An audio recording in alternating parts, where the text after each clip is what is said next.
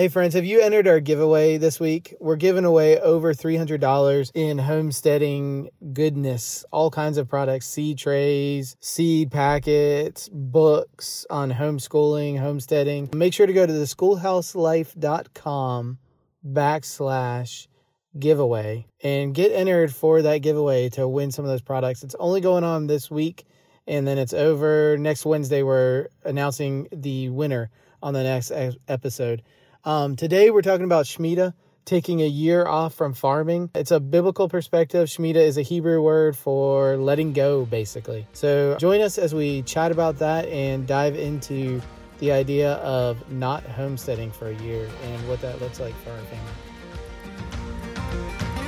Hey, friends! Welcome to the Schoolhouse Life, where we answer your pressing questions and share useful tools for creating your most fulfilling, self sufficient family homestead.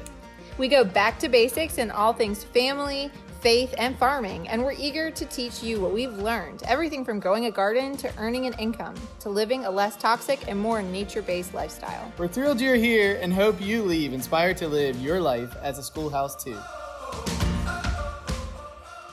Hey, friends, it's Drew and Lacey here really excited to talk to you about this topic that we've been going back and forth on. Uh, it's kind of scriptural term. It's a harvest related term, a farming term, but the word is Shemitah. And it's something that's laid out in scriptures for farmers to do. And we're just exploring this year doing it. Yeah. So there's kind of different ways you can look at it. I know when we first moved onto our land, we said we would wait seven years and then we would do it. So you can kind of like pick your own seven years, or you can follow kind of the larger body of Israel and they kind of have their own calendar. And this year is that. So it's all of Israel, the people in the land of Israel are also doing the Shemitah. I think we need to take a step back. That's though. what I was going to say. So now, Lacey, explain Shemitah.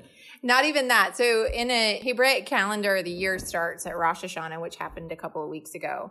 So Rosh Hashanah happens in the fall and it's a holiday celebrating the beginning of the the new year, which is the I forget because there's two new years. It's the so it's like the civil new the year. The civil new year, right? But so that means that all without throughout all of Judaism they're on the same year starting at sort of the beginning of creation. So we would be in the year 5782 now. And that according to the rabbis and you know calculations could be off because things get lost over the years over the course of history, but according to the rabbis that would be it would fall as a Shemitah year, so a year right. of rest. So in the land of Israel, a lot of the farms and agricultural people are resting this year, rest letting their lands rest this year. And it's interesting because Drew and I have tried to embrace a lot of the different agricultural regulations that are listed in scripture for the simple fact that if it's in the Bible and it tells us to do that, then it probably is for our, our benefit, for our good, and we can learn from it. So that is true within our entire context with, with in terms of the holidays we celebrate and the moons that we try to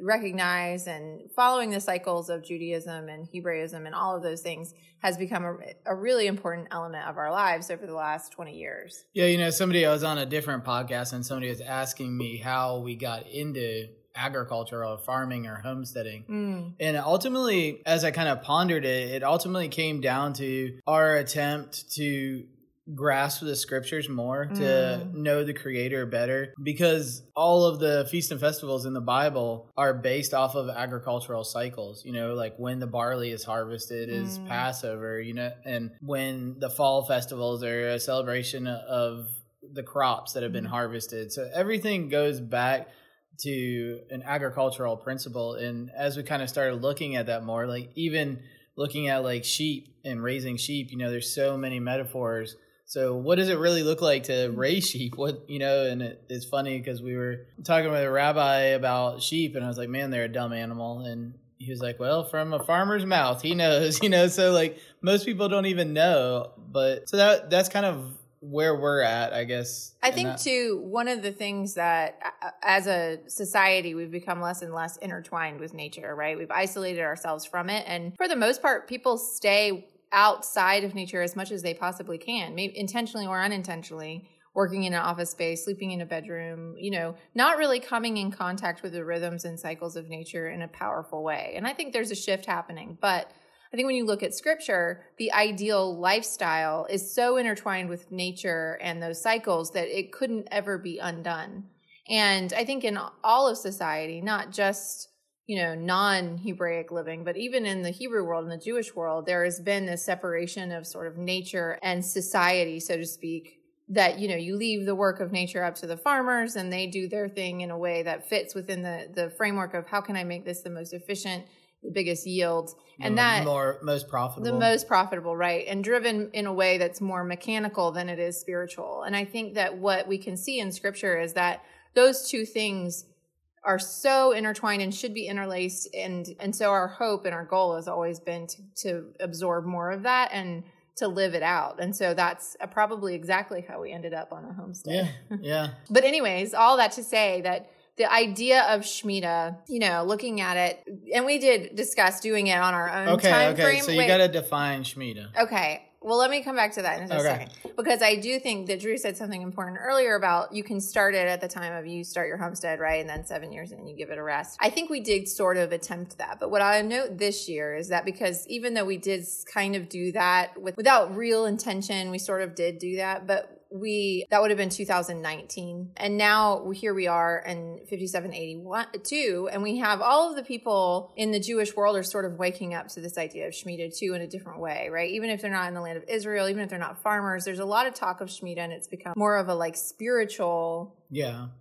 kind of question like what does shemitah even mean for us anymore Right. right, and what is the purpose of it why did it even exist and i think that in seeing that community rise up to that question it is so helpful and reassuring and supportive and that just re realigns with all of the ideas that we have about community and doing things in community and how important it is to have set stapled times that everyone is doing the same thing at the same same moment Yeah. and even That's though very true. No, no homestead is an island. Right. And even though that at some point, you know, it it would be nice to stagger the Shemitah so that, you know, oh, well, I know that farmer is going to have plenty of produce because they're not celebrating it this year. That's not how. That's kind of missing the point of Shemitah. Right. Maybe we're going to get into that. So, anyway, Shemitah is a funny word to say. So Shanat Shmit Shanat Shemitah. Yeah, is like the full full sentence. And that's Hebrew for meaning let the land go. A year Right. a year let go. a year let go. And so this is a year from Rosh Hashanah, which happened two weeks ago, to next Rosh Hashanah. You would not till or plant anything in the soil. Right. So, like, I guess let's define it a little bit more. And this, Lacey and I agree on some of this and disagree on some of this. and the fun thing is, within like the Jewish world, it's okay to do that. And we're kind of also. well, people always, you know, like a lot of times there's like this idea that, that Judaism is very legalistic. And, you know, there are definitely laws and things that, rules, things that you abide by that maybe don't make rational sense. But then there's this like the Talmud and the Midrash and all of these places where you have these rabbis going back and forth and people think, well, that's too oppressive. And really, when you look at it, it's just a conversation. It's not really even you must do this or you must do that. It's well, this is what this rabbi says and I agree with him, or I'm going to go with what he says, or this is what that rabbi says and I agree with him, and I'm going to. And it doesn't necessarily always divide off into different denominations as just a like this is the full body, the like the back and forth. The it makes me think of uh, Bruta, right? Yeah, the Prince of Egypt, the single thread in a tapestry. You know, like where right. where all you can everybody can disagree, but it's still all one tapestry. So like there's not like it's kind of funny because you don't there's not like a ton of synagogues in a city. You know, it's like there's maybe one or two, three I would say at most. You know, as opposed Mhm. to like in our town, I don't know how many churches there are, probably hundreds. So it's just it's a different kind of theology or mindset of like we're not separating because we disagree. We're staying together because we disagree. Mhm. And even within our town, there's a huge, uh, the Jewish network that all comes together for a variety of different things. So it's sort of like we're all under this one umbrella, you know, and, and it maybe is a different level of orthodoxy, maybe is the right word, but ultimately they, they see the commonalities as more important than all of that. But anyway, back to this idea of, of we digress. Shemitah. so uh, there is it's okay that we don't come to a full agreement. I think Right. is the main point. And we're- we're looking at this year as like this is the first year we're doing this, so we're looking at this year as like a friend of mine who's also doing it. He said that like on their farm, the rule is just every year, every Shemitah year should be better than the last Shemitah year. So you know we're we're doing the best we can this year, and Mm. um, we'll see where we get. Like, so I would say we started keeping Shabbat years and years ago, right? Like it's been 20 years or so. And, and then, you know, kids come into the picture and then, you know, some months are better, some weeks are better, whatever. It's never like, it's never like, a, oh, that was the best Shabbat ever or that was the worst Shabbat ever. It's like, hmm, what can we change and alter? And right. how is this me- still meaningful for our family? And I think that the benefit of Shabbat is it comes once a week, so we right. get a lot of chances. You get a lot more practice, right? But Shemitah, you know, every seven years we only have how many of those in a lifetime, right? But you have a longer time to practice. That's true. That is true. so Shemitah is essentially not working the land, not working plants. Kind of some of the ideas are if it's in an effort to keep a plant alive, we always preserve life, right? So, mm. like, ideally, you would turn off like your sprinklers, but if plants are going to die because of that, you would leave your water on. You can harvest from perennials. This is like the coolest part I, I think of Shemitah is that you can harvest from any of your perennials. You can harvest from anything that grows on its own, anything that comes from like a wild immersion like kind volunteers. of volunteer kind of event. Mm. You can eat any of that, but the deal is you're not taking in more inside than what you're going to eat right then. So you're not preserving. You're not putting up, which that's the biggest challenging part. But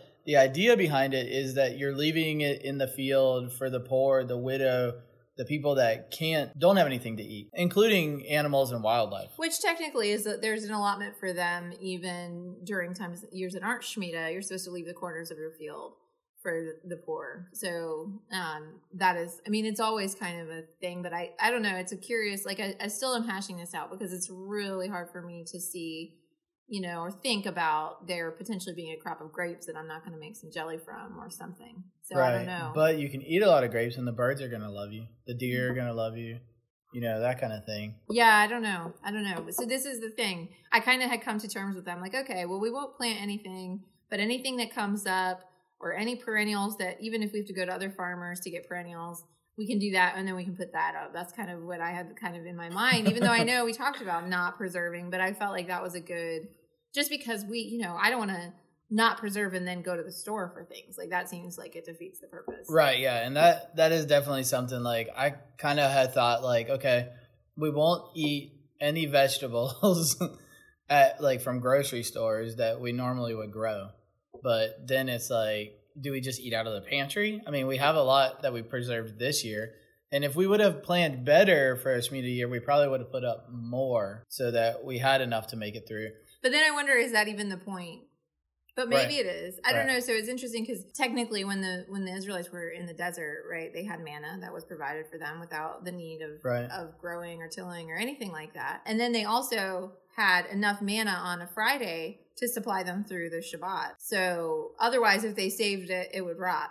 Otherwise, if they brought it in to try to keep it for the next day, it would rot. But not on Shabbat. On the on the Friday to Saturday, on that Sabbath day, they had enough from the day before to survive or to to eat and be full. Right, and ideally, like the scripture on it promises abundance during Shemitah. So it's not like you're supposed to suffer and barely make it through. God says actually like you'll you'll see abundance in this year. Mm-hmm. I will mm. provide and that's kind of like been the biggest like mindset shift that i'm still chewing on is this idea of like you know i think everybody in our audience is pretty similar on the thought that seems like the world's ending i mean if you don't then i, I don't know i'd like to talk to you not yeah. to convince you but so you can convince me right right and so like the idea of like okay we need to be like putting up right now i need to be like double stocking and instead, we get this like cockamamie idea. If you of, had told me in 2018, don't do anything next year, I'd have been like, okay, that yeah, sounds like a nice right? break. Yeah.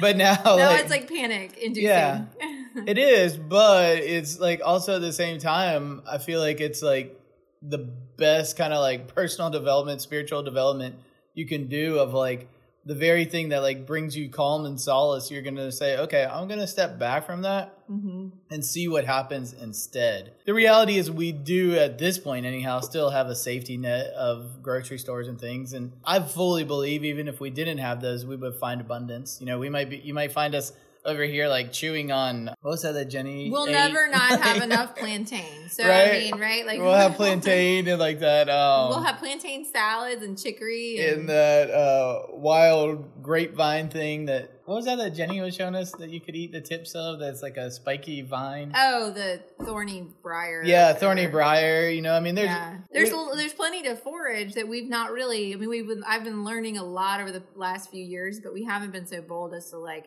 actually make our meals from that and to feed a family of six yeah. from that is a different. It's a totally different thing, and I'm a little excited about the potential of that. But then you think about December, and it's like Well, I just kind of think lots of lamb stew, Lots of lamb. chicken, and Yeah. eggs. Eventually, once our chickens start laying again. yeah, very high in protein. Yeah, so a lot of a lot of protein. And grains, I mean, particularly, we could have stockpiled grains Right. for a whole year. Yeah. Well, the crazy thing is like the Shemitah year. So because they would not have harvested the grains like this, like if we're looking at it now, they would not have harvested the grains this year because that would happen after Rosh Hashanah. And then they wouldn't plant them. They wouldn't plant them, so it'd actually be almost three years from the grains. They'd so it'd be the year prior, the year during, and the year after. So kind of crazy. I mean, that's a lot, but But I um, think too, like we, one of the more fundamental, basic principles of this is that we're healing the earth, which is what we, Drew and I, I feel like are most passionate about. Is like the thing that you can't see, healing the body of the planet. right and the spiritual. yeah element. the fundamental like underlying the stuff that we can't see and we have grown so much in how much we know and understand how the soil works and we have grown in understanding of like how tilling disrupts that and how pulling plants out disrupts that and all of these different things that you know fundamentally there's an energy that happens beneath the soil that we can never fully comprehend because it's so deep and so so complex just like our bodies are, right? Like there's all these neuro connectors and mycelium and worms and, you know, just all of this stuff happening that if we let it rest for a year, what could potentially happen? Now, that's a big question. We don't know, but even in regeneration, we'll tell you next year. right? Like we'll have to just wait and see. But even when we're talking about regenerative agriculture, like that's a lot of the a lot of the plan is to make it be the land resting all the time. I Right. mean, really is the ideal situation if you're talking about ra- raising and grazing animals on a regenerative pasture. Yeah. I mean, ultimately, like I just kind of, as Lacey was saying, that I think about like we don't know the repercussions of like hoes hitting the ground or shovels hitting the ground or you know, like we're gonna. I think we're still gonna mow, but you Maybe know, not a patch. So this Yeah. is something else that you know I've been like a little obsessed with of like, okay, look, let's not touch that area and see what comes of it. And this year we've discovered a ton of new species in those areas that we didn't Yeah. know were there. Yeah. And this emergence gardening where you let your lawn grow and see what wildflowers come. And they will. They'll come because they're there. But we actually have to take a break and we are going to come back and do a part two of our Shemitah talk yeah, which I'm really excited about. But I hope you're intrigued, and I am so curious. I would love for you to join our discussion in the Facebook group. And yeah. Is Shemitah for you or is Shemitah not for you? Tell us in the group. Yeah. We want to know. Tell us on social media. Media Tag thoughts, tag us. tag yeah. a friend that would like to hear more about Shemitah. All right. Thanks, all.